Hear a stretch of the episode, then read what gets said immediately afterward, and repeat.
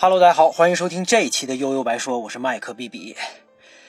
哎，我得先平复一下心情啊！刚才路上开车遇到一个非常素质低的司机啊，没办法，有的时候开车真的是一场战争啊，是一场关乎尊严的战争，有的时候你真的没办法。好吧，那不说别的啊，今天这开场啊，欢迎收听悠悠悠白说，还真不是客套啊，因为能听到这第一句话。就说明啊，您已经赏钱这个赏脸花钱破费了啊！我这也是第一次尝试付费节目啊，就是先试试，实在是惭愧啊，惭愧，不敢当，不敢当，多谢大家抬举，多谢多谢。咱们的国庆节假期呢，刚刚过去不久啊。今年因为是第七十一个生日，再加上疫情的原因啊，所以咱们国家也没怎么大办啊。至少天安门广场就少了去年七十周年纪念的这个非常魔性魔幻的这个红色彩带啊，还是少了很多气势的。那去年国庆节呢，我开车啊，带着一个加拿大朋友走长安街，经过天安门啊，他这叫一个拍照啊，能看出来确实是没见过。那当然了，咱们可能也不管这些啊。对普通老百姓来说啊，大家憋了这么长时间，二零二零年终于盼星星盼月亮，等来了国庆加中秋啊，这八天的加长版长假。那到了这个时候呢，遍布朋友圈的这个，包括微博啊，都是各地的美食啊、美景。那当然，美景又翻译成人山人海，对吧？然后就是大堵车的高速公路。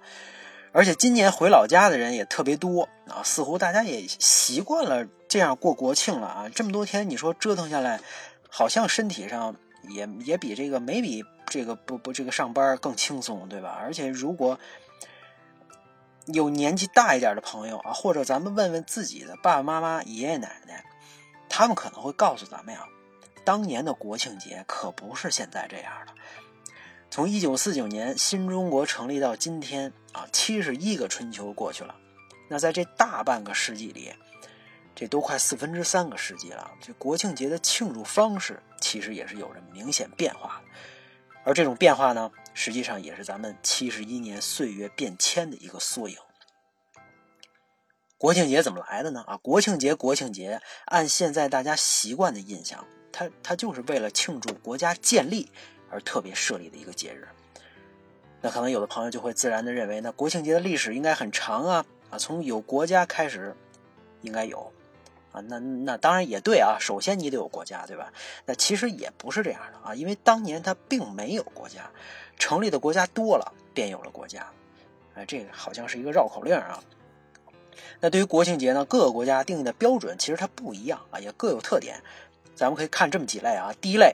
是根据国家元首领导的生日，你比如说英国，英国的国庆节呢，其实是英国女王她这个官方生日啊，离得最近的这个礼拜六啊。英国女王伊丽莎白二世她的具体生日是一九二六年四月二十一号，而官方的生日则是六月十一号。你说这什么情况啊？难不成英国也跟咱们一样有什么阴历阳历？我突然想起这个一部英剧啊，《九号密室》这里边有一集，里边其中一个片段啊，一个英国老太太，这个妈妈跟自己闺女说：“这个你今天带回来这男朋友不错啊，差不多就嫁了吧。”这闺女说：“你能别催我吗？对不对？我的未来我做主，我是结不结婚那是我们俩说了算呀。啊，这人家刚来咱家一趟，您这是要干嘛呀？”哎，这妈妈就不行了，就说这个，你看你今年也三十了，老大不小了，别老把老人家的话当耳旁风，到时候有你后悔的。哎，你看这到底是英国大妈还是中国大妈？傻傻分不清楚啊。可能这就叫殊途同归啊，可怜天下父母心。跑题了是吧？反正这个根据国家元首生日定国庆的，那还有一些这个国家，比如说瑞典、丹麦、泰国、比利时、荷兰等，你看这几个国家应该都是有国王的那种，对吧？第二类啊，是根据通过一些重要的啊跟独立相关的法案这些日子来确定国庆节。你比如说，美国啊、俄罗斯、加拿大、韩国等等啊，这里边美国的国庆就是咱们最熟悉的了，对吧？一七七六年七月四号，独立宣言在费城举行的第二届大陆会议被批准。这里边的重要人物啊，划重点是杰弗逊、富兰克林和亚当斯。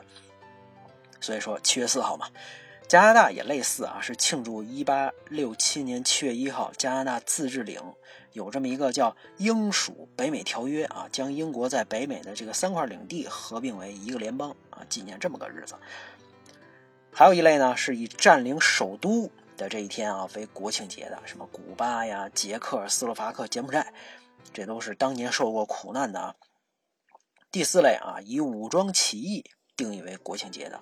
啊，曾经的苏联就是以一九一七年十月革命，哎，他这个来定的国庆日。总之，各个国家的国庆节根据自己的国情来决定。有的国家这个国庆历史悠久啊，有的国家可能连自己是谁还没整明白呢，对吧？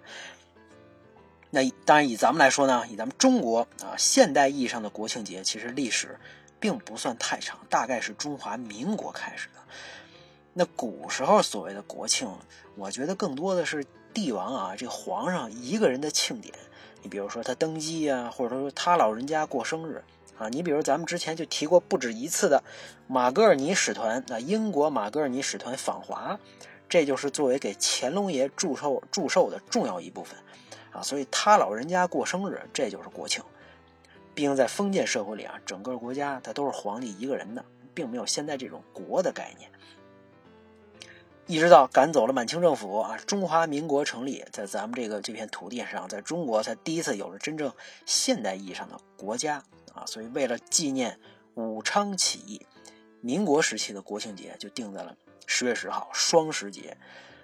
那国庆呢，作为中国历史上前所未有的一个新的节日啊，在这个这这这个现代化国家意识形态架构的过程当中，那当然有着非常重要的意义了，标杆性的意义啊。那正是因为。国庆节这三个字对中国人来说是个新鲜玩意儿，那怎么确立这个节日到底是哪天啊？怎么定？当然就也产生了很多的争执。政府层面最早讨论啊设立国庆节的问题，是一九一二年七月十号在北京召开的临时教育会议上啊，在这次会上呢，政府首先提出了设立国庆节的三个方案啊，就三条路，你们自己选啊。清廷下诏训位日，哎，清朝灭亡了，大清亡了。第二个，袁世凯就职大总统日，哎，这来有新总统了，和这个南北合议协定日。那面对这三个备选，还有不一样的声音啊。当时来自湖北的教育代表，同时他也是武昌起义的这个这个参与者李莲芳啊，联方是吧？又是一个联方，当即表示抗议。他这个有新的想法，他提出应该以武昌起义这一天，也就是十月十号为国庆。那这这个提议啊，这个会场上现场，那一开始出现了很多反对的意见，但这李莲芳毫不退缩啊，随后他再次发言，晓之以理，动之以情，陈述理由。你看这个美国国庆日啊，是宣告独立的七月四号；法国国庆日，哎，是这个巴黎市民攻占巴士底狱的七月十四号。那中华民国建立共和政体，那那当然应该追随美国。法国革命的步伐，我们当然也应该学习他们的这种通行的做法，哎，所以就应该以起义的这天作为国庆日。那李莲芳这么一说啊，慷慨激昂演说，全场的态度才慢慢的也为之一变。这个表决的时候，四分之三的参会者都赞同通过这个提议啊。那随后在九月底的这个参议院会议上，啊，以双十武昌起义。这一天为国庆日的议案也最终得到了通过，哎，从此经过这个湖北革命党人啊这个据理力力争，双十终于正式成为中华民国的国庆日。那一九四九年十月一日，新中国成立，这个当然咱们就更清楚了啊。为了纪念这个历史性伟大的日子啊，当然也要这个这个设立咱们的国庆节啊。所以当年十月九号的政协一届一次会议上。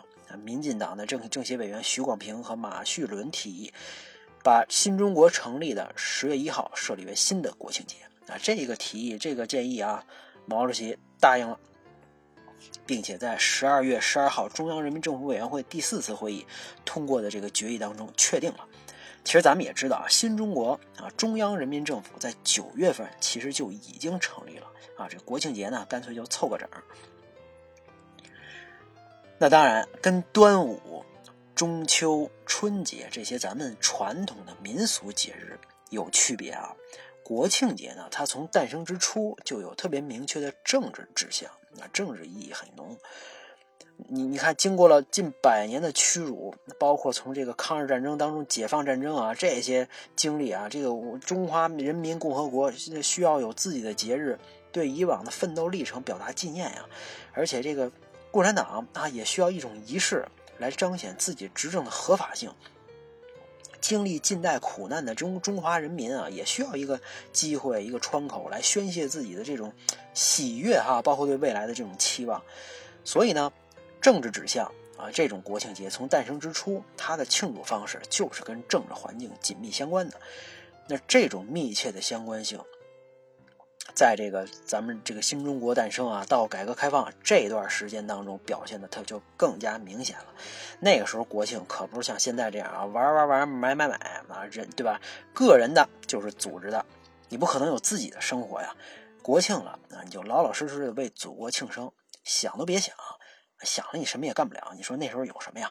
而且那个时候的老百姓啊，也是真心实意要为自己的祖国庆祝，真的很开心啊。一九四九年十月一日啊，这个毛主席在天安门广场庄严的宣布新中国成立了，中央人民政府成立了啊。之后就是历时三个小时的盛大阅兵仪式，再之后还有这个三十万人参与的群众大游行，国家领袖、领导人啊，国际友人登上天安门城楼。人民解放军和和这个浩浩荡荡的群众队伍啊，陆续的经过天安门，还得高呼“毛主席万岁”，对吧？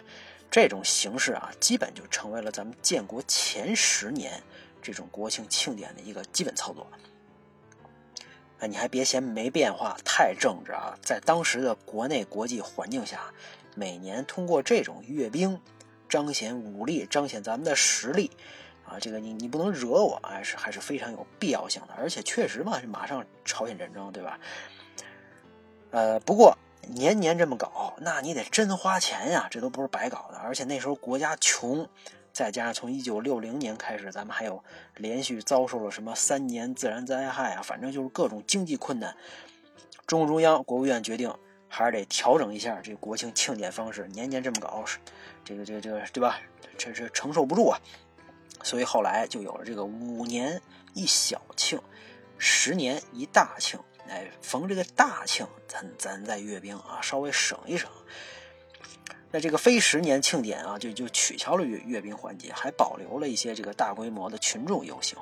哎，不过参与游行的人数却一直不少啊，每年都几十万人。据说一九六六年那时候文革第一年，对吧？那那那那这正是群情激昂啊，更是达到了一百五十万人。天哪！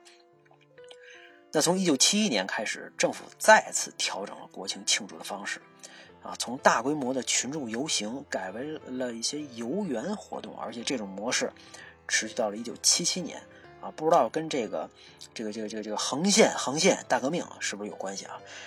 那这段时间呢，确实也太敏感啊。那在首都北京，每年国庆节都会在北京市劳动人民文文化宫、啊中山公园、颐和园、天坛公园、陶然亭。紫竹院公园等等吧，组织群众啊进行这个丰富多彩的游园活动。国家领导人呢也会到各个公园和群众一起庆祝啊。所以相比一开始的这种大规模的游行啊，这种游园活动的仪式色彩和政治色彩相对就淡化了。但群众狂欢的性质啊还是保留了下来。一九七八年啊，随着伟大领袖的离世啊和长达十年的那个大革命的结束，新时代。到来了，党和国家啊也开始反思和调整自己的治国这个治国的战略啊。这种反思跟调整也体现在了国庆的庆祝方式上啊。一九七八年，在这个十月份啊，《人民日报》上刊载了这么一条新闻，是这么说的：节日的首都呈现出一派欢腾景气的景象。入夜，北京市全城华灯齐放，人们从四面八方赶到首都体育馆参加由文化部。中国人民解放军总政治部和北京市革命委员会联合举办的庆祝晚会，怎么样？我已经很努力了啊，是不是有那味儿了？这条新闻啊，标志着官方国庆庆典的方式又一次转变了，啊，也标志着从建国以来这种大规模群众狂欢的结束。解放思想，哎，改革开放，咱们先从国庆节开始。那在这之后呢？啊，除了逢五年一次啊、十年一次这种特殊的时间节点，一般来说，政府就不再组织大规模的官方庆典了，只保留了这种庆祝晚会啊、招待会啊这些简单的活动。而国这个国庆节也随着这个官方啊在在这个庆典上的退场啊，这种仪式化的节日形式逐渐被消解了。在老百姓当中变成了一个就好像一个比较平常的节日，反正从咱们出生之后啊，国庆它就是一个放长假嘛，对吧？对于咱们八零后、九零后的朋友来说，啊，小时候反正我印象当中这种国庆的的政治意义就已经很淡了，啊，除了主流媒体肯定会宣传一些爱国主旋律呀，天安门跟其他的一些标杆建筑会装饰装饰，基本就相当于放假。那时候好像也不流行挂国旗啊。不过呢，虽然国庆节在这段时间内变得逐渐的很低调、很很平凡啊，但是有一件事儿还值得记录了，这就是1984年的国庆大阅兵。前面说过，1960年的时候，当时为了这个这个这个省钱嘛，咱们提出了五年一小庆、十年一大庆、逢大庆再阅兵的原则。但实际上，因为各种原因啊，从这个1959年十周年。国庆阅兵之后，一直就没有再举行国庆阅兵仪式，你懂的。那个大革命啊，刚才也提到了。那一九八四年的国庆大阅兵啊，是时隔二十五年之后又一次阅兵，而且又是小平同志上台之后的第一次，那这影响跟规格肯定都特别巨大。一九八四年十月一号啊，一千两百人军乐团奏响中华人民共和国国歌，礼炮放二十八响，啊，接着大会主持人宣布阅兵式开始。这次阅兵仪式有有一万多人参加啊，在二十八种受阅的这种武器装备当中，十九种是第一次亮相，啊，其中咱们这个战略导弹部队首次露面就震撼了世界。小平同志啊的这个乘上这个黑色的红旗敞篷轿车，缓缓驶出天安门，越过金水桥，这是一个基本的操作流程啊。那这次阅兵当中还有一个特别著名的片段和花絮啊，就是在受阅部队过后，轮到。这个群众啊，群众的队伍的时候，有几名当时北大的学生突然打出了提前准备好的大标语：“小平您好！”啊，这个大家都知道，非常有名。这张照片，对吧？当时这个未经没有经过审这个这个审议的标语，那现场还紧张了一阵儿啊。但是就这个事儿，全场就已经沸腾了。第二天，这张照片跟这个条幅啊，就出现在了。各大报刊，甚至是国内外各大报刊的头条，啊，也留下了一代人对国庆的珍贵记忆。这个也是一个中国的政治氛围开始缓和的这么一个标杆啊。那这张照片呢，让建国之后一直都很严肃的这种氛围和庆祝方式，展现出了跟之前不太一样的轻松和温暖。一九九九年啊，中国国务院公布了新的这个这个假日管理办办法啊，决定将春节。五一、十一的休息时间跟这个前后双这个双休日啊，来来来拼一拼、凑一凑，就形成了七天的长假。这也就是所谓的这个这个什么十一黄金周的开始啊。当时还有五一黄金周，对吧？五一也休七天，是不是很爽？那黄金周它这么建啊，当然是为了发展旅游业了，拉动经济，让老百姓花钱呀。我们当时学旅游的时候说过嘛，对吧？这个国内旅游就是这个经济的再分配。啊，国外旅游你就纯属给别人给别人送钱了啊。那当年一九九九年国庆节第一个黄金周，这出行出去玩的人就达到了两千八百万啊，这个收入也非常高。那现在我回忆起这个，想起第一个黄金周啊，真的非常兴奋。你看，除了寒暑假、春节啊，这个呃对吧？春节跟寒假还是在一块儿的，能这么多天不上学，太爽了，对吧？去他妈的学校，对吧？当时真这么想的。那那当然了，老师是不会让你爽下去的啊！各种作业迎面而来，去你的放假梦啊！这是老师跟我说的，对吧？这也是挥之不去的噩梦了。在这之后呢，虽然国家在每年的国庆节依然还有一些官方的庆祝活动，比如说晚宴呀、晚会呀，那在逢大庆的时候也会阅兵，包括后来的1999年、2009年，对吧？但对于绝大多数的这个老百姓来说，国庆节呀，已经完成了从这个政治狂欢这种节日，向这个旅游休闲度假玩这种节日的转变。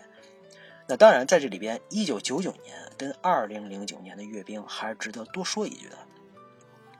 九九年是五十周年，对吧？这五十周年大庆啊，五十，你看还是 anniversary，这个马上又要跨越新世纪，走进新千年，这代表着什么？大家都清楚。这种日子就是咱们最好吹牛逼的机会，对吧？所以对于我们这代人来说，九九年是人生当中第一次真实的经历阅兵这件事儿，是第一次真的通过电视看到了阅兵的现场直播。而且北京还有数不清的中小学生都直接的参与到了阅兵跟庆祝当中，呃，在这个广场摆阵型啊、翻花啊，经常在学校在天安门广场训练彩排到很晚，真的很辛苦啊。我也忘了给不给五五块钱的盒饭啊，因为我我我自己是没参与到其中过啊，这都是听朋友们小伙伴当年讲的故事。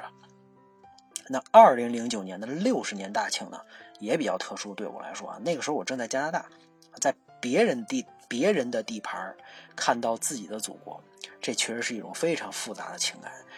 啊，一方面呢，在西方主流媒体上啊，注意是西方主流媒体上看到阅兵仪式上咱们中国军人英姿飒爽，不管他们怎么宣传，咱们这种自豪感啊，确实是发自内心的。这个只有出国才知道爱国，这话反正我是真心有体会啊。而且在奥运会之后。正好啊，在奥运之后嘛，啊，真的觉得中国人民从此站起来了。我记得还有同学跟我开玩笑啊，说希望中国呀跟美国哪天打一仗打起来啊，因为这是世界上最牛逼的两个国家。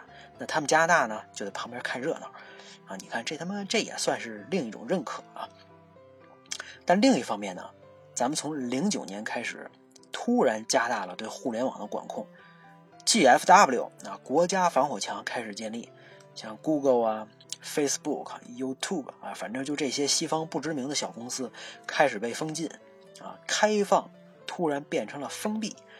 中国呢，跟西方之间的不信任其实是在更加的加剧了。他们的好事之人啊，没事在搞事情，那我们呢，也敏感的关上了自己的大门。也是从此诞生了自成一派的互联网跟移动互联网的世界。而在这个世界呢，其他国家啊一套 Google 服务就完事儿了啊，体验可能还更好。咱们这儿你就得看这帮人啊群魔乱舞，你方唱罢我登场。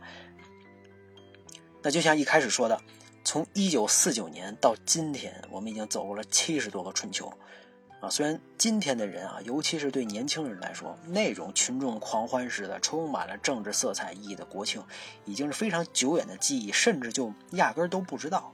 啊，非常陌生啊，所以这这，呃，也不能理解啊。但那那些东西也是咱们不断前行、中国不断发展到今天不可分割的一部分。那国庆节呢，其实本质上就是为了提高民众对国家的认同感啊，所以才有这么一个节日。那如何提高国家认同感呢？这里边其实方式方法也会随着时代和社会的变化，那需要不断的升级、不断调整的。新中国啊，它是从战火中中诞生的。毛毛主席说：“枪杆子里出政权。”咱们是把外国西方势力打跑的，把蒋介石打跑的啊。所以，一九四九年的第一次国庆，对国家来说就是胜利的宣言啊。那之后的十年，你所有的国庆其实都是一九四九年那一幕的重现，因为我们还没有脱离那个那种危险的环境啊。所以，通过这种不断重演，可以不断强化老百姓对新中国的认同。啊，你就跟公司新换领导，新换个 CEO，肯定得大搞文化嘛，对吧？而这之后一直到一九七七年啊，虽然游行有了一些变化，但是这种政府驱动下的这种形式啊，并没有根本的变化，这种政治色彩还是很浓的。到了今天呢，哎，随着政府在国庆庆典舞台上逐渐啊，慢慢的隐在幕后了。包括这个黄金周，大家出行习惯啊，这种玩玩玩、买买买这种习惯的养成，国庆节才逐渐变成了真正属于老百姓的节日。这里边不再有太多的政治的驱动，更多的就是你自发的玩嘛，娱乐行为啊，休闲行为。那可能有一种声音在担忧，说你这国庆节，国庆节你不进行爱国主义教育，那还了得呀，对吧？你这个国家认同感不经过强化，它就会弱化。啊，其实你大可不必这么担心啊。相对于之前的那种形式的国庆，今天的黄金周好像你看上去没有那种狂热啊那种东西。啊，但却更加这个从从从生活当中，从润物细无声的角度影响着每一个公民。而你看这个，而且每一个公民在休闲跟安逸中，从玩儿当中享受到国家发展的好处，那自然反而也能增加他们的对国家的认同。那图什么呢？对吧？还不是为了家里，为了这个这这个时间能够玩一玩，能够陪陪伴家人，能够好好的休闲。那相比于强行催动的激情啊，这激情可能可能还得打引号，尤其是那个大革命期间啊，那这种。打心眼里的认同感啊，无疑更加稳固，也更加持久。你让老百姓痛痛快快的玩儿，也是提高民族自豪感、认同感的一种方式啊！凭什么阳光、沙滩、晒太阳是那些白人们的权利啊？中国人就只能苦逼的九九六呢？对吧？多想点这些问题啊！我相信我们的未来一定会更好。国庆节也是我的第一期付费节目，咱们今天就聊到这儿，感谢大家捧场，非常感谢大家。拜拜。